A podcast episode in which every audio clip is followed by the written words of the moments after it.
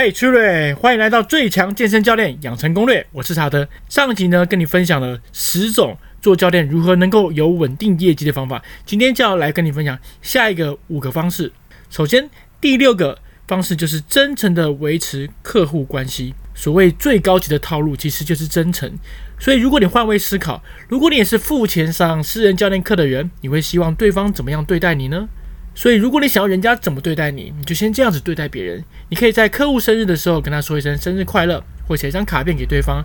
说真的，一张手写卡片花不了你多少钱，却能让客人觉得你真的有把他放在心上。所以，我认为你要把你的客人当成好朋友，你会怎么对待你的好朋友呢？一定是希望他过得更好，甚至是常常为他着想，对不对？所以，请你学会真诚的对待客人。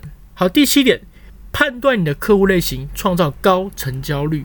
有时候我们在体验课的时候都会烦恼：哎，我到底要问客人哪些问题才能够成交呢？答案是因人而异。人类大致上分为四种类型，叫做 D、I、S、C，也就是 D 型人、I 型人、C 型人以及 S 型人。我先讲 D 型人，D 型人就是老板或者是高阶主管，他喜欢听重点，他不喜欢废话，因为太多的废话只会让对方很反感。所以假设你眼前遇到的这个人是 D 型的人，就要讲话讲重点。好，I 型人是什么呢？I 型的人就像开心果，他感觉好，什么都好。所以，请你记得，面对那种开心果呢，你就要让他开心，只要开心，他什么都愿意买。S 型的人像一只无尾熊，他非常的内向，防卫心很强。有时候你要用一点点恐惧行销，甚至有点半威胁的方式，才容易让对方买单。而 C 型的人就是分析型的人，像是律师、医师、会计师等等，你要专业的分析各种资讯，同时你提出的这些资讯都要有证据，你才有可能说服 C 型的人。所以你要知道，你不可能一开始满足全部人的，所以你要学会去判断你眼前的这客人是哪一种类型的，而你最终的目标就是要能够跟任何类型的人相处。只要你能够跟各种类型的人相处，你一定可以提高你的成交率。可是呢，这种能力啊，它不是马上就能够培养完成的。如果你没有足够的社交经验，你其实不容易完成。所以你要试着去接触更多的客人。当你接触的客人越来越多后，你才会知道不同类型的客人要怎么面对、怎么应对。前期呢，其实不容易分出来什么是 D 型人，什么是 I 型人。但是随着你的累积的经验，你就越容易分辨啦。所以，请你记得，刚开始做教练的时候，千万不要挑客人，因为越挑剔，就让你越不擅长应付某种类型的客人。太过挑剔啊，就让你的能力也被挑走了。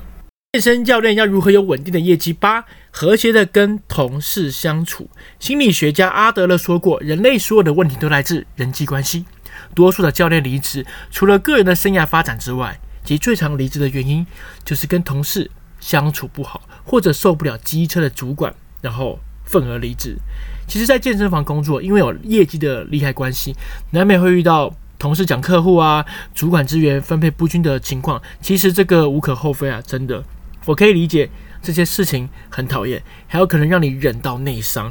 但是你要记得一件事情，职场上啊，他没有永远的敌人。像我自己在健身产业待了十三年，我发现其实职场同事的变动是常态，不给你资源的主管被调走，或是抢你业绩的同事离职，同事来来去去啊，其实都很正常。你要知道。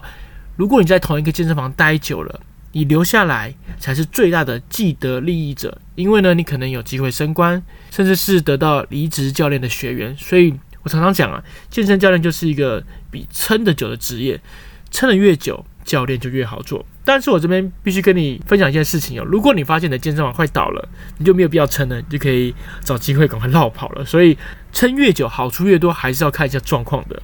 教练如何有稳定的业绩？第九点，提前布局。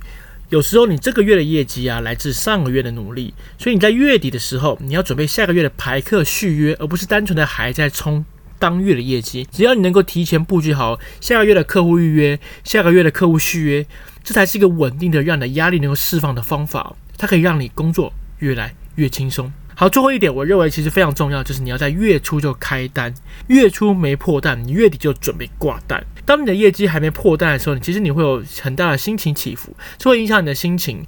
只要你能够提早开单，你就能够让你跟压力脱单。好，今天这分享的这五点呢，加上上一集分享的的前五点，总共这十点，就是让你教练能够有稳定业绩的方法。